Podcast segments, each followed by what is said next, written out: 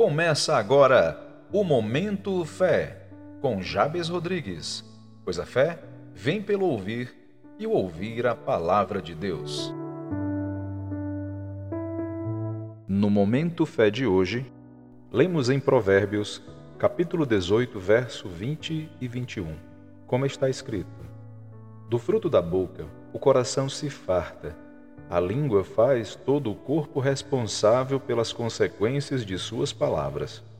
A língua tem poder sobre a vida e sobre a morte. Os que a usam habilmente serão recompensados. Essa passagem das Santas Escrituras me faz refletir sobre a responsabilidade que temos em administrar essa parte tão importante do nosso corpo, que é a nossa boca. Pois somos essencialmente seres falantes, e a linguagem que usamos expressa quem somos e o que pensamos. E isso é algo tão relevante que o próprio Senhor Deus inspirou esse registro no livro de Provérbios para lembrar-nos do poder que carregamos, o que pode ser tanto destrutivo quanto construtivo. Em Mateus capítulo 12, do verso 34 ao 37, temos um relato do Senhor Jesus dizendo: pois a boca fala do que está cheio o coração.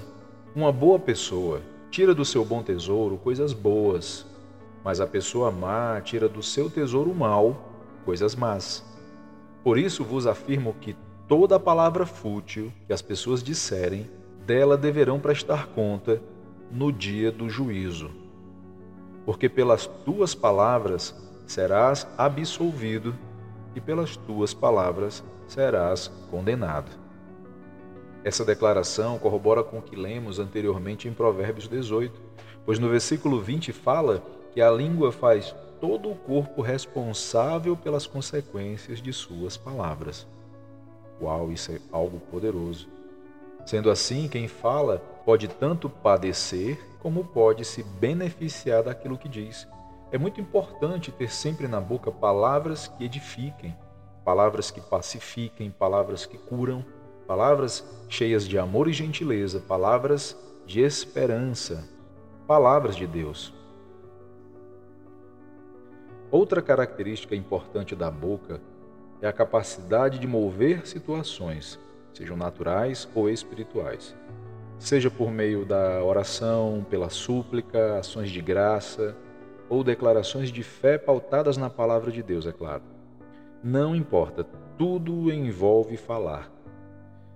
Por exemplo, assim como está escrito em Marcos, capítulo 11, verso 23 e 24, como disse o Senhor Jesus: Em verdade vos digo que qualquer que disser, repito, disser a este monte, ergue-te e lança-te no mar, e não duvidar em seu coração, mas crê e se fará o que diz, repito, o que diz, assim lhe será feito. Por isso vos digo que tudo o que pedirdes em oração. Repito, pedirdes em oração. Crede que o recebereis e tê-lo-eis. Amém. Perceba que o monte não se moverá pelo pensamento, pela vontade ou desejo, por mais forte que sejam, pois a boca precisará se mover antes, para que só assim o monte se mova. Sendo assim, Reconhecendo que a boca fala do que está cheio o coração, precisamos antes encher os nossos corações de coisas boas, não é verdade?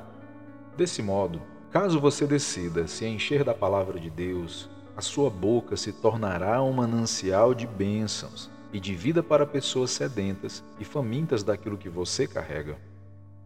Partindo desse princípio, compreenda que as suas próprias palavras serão de sua responsabilidade Entretanto, as palavras de Deus serão sempre de responsabilidade dele, que é fiel para cumpri-las. Aleluia. Pois ao liberarmos com a nossa boca tais palavras, estamos também liberando o poder que nelas estão. E, irmãos, isso é maravilhoso. Logo, amado, sugiro que você esteja sempre se enchendo da palavra da vida, da palavra de Deus pois ela em si mesma carrega o poder de Deus em sua essência, gerando vida para os que a encontram e saúde para todo o nosso corpo. Concluindo, gostaria de te dizer que Deus nos deu a capacidade de crer com o coração e declarar com a boca para mover e criar. E isso é um princípio de fé. E quando você se alimenta da coisa certa, da palavra de Deus, você verá que o seu coração e os seus pensamentos serão transformados. Os pensamentos de derrota mudarão para pensamentos de vitória. Os pensamentos de falta serão substituídos por pensamentos de provisão. Os pensamentos de enfermidade darão lugar a pensamentos de saúde. Os pensamentos de maldição serão destruídos pelos pensamentos de bênçãos. Sendo assim, você falará a própria palavra de Deus ao seu respeito, e você comerá do fruto dos seus próprios lábios. Isso é maravilhoso. Louvado seja o nome do Senhor. Eu gostaria de te convidar para fazermos juntos uma confissão de fé.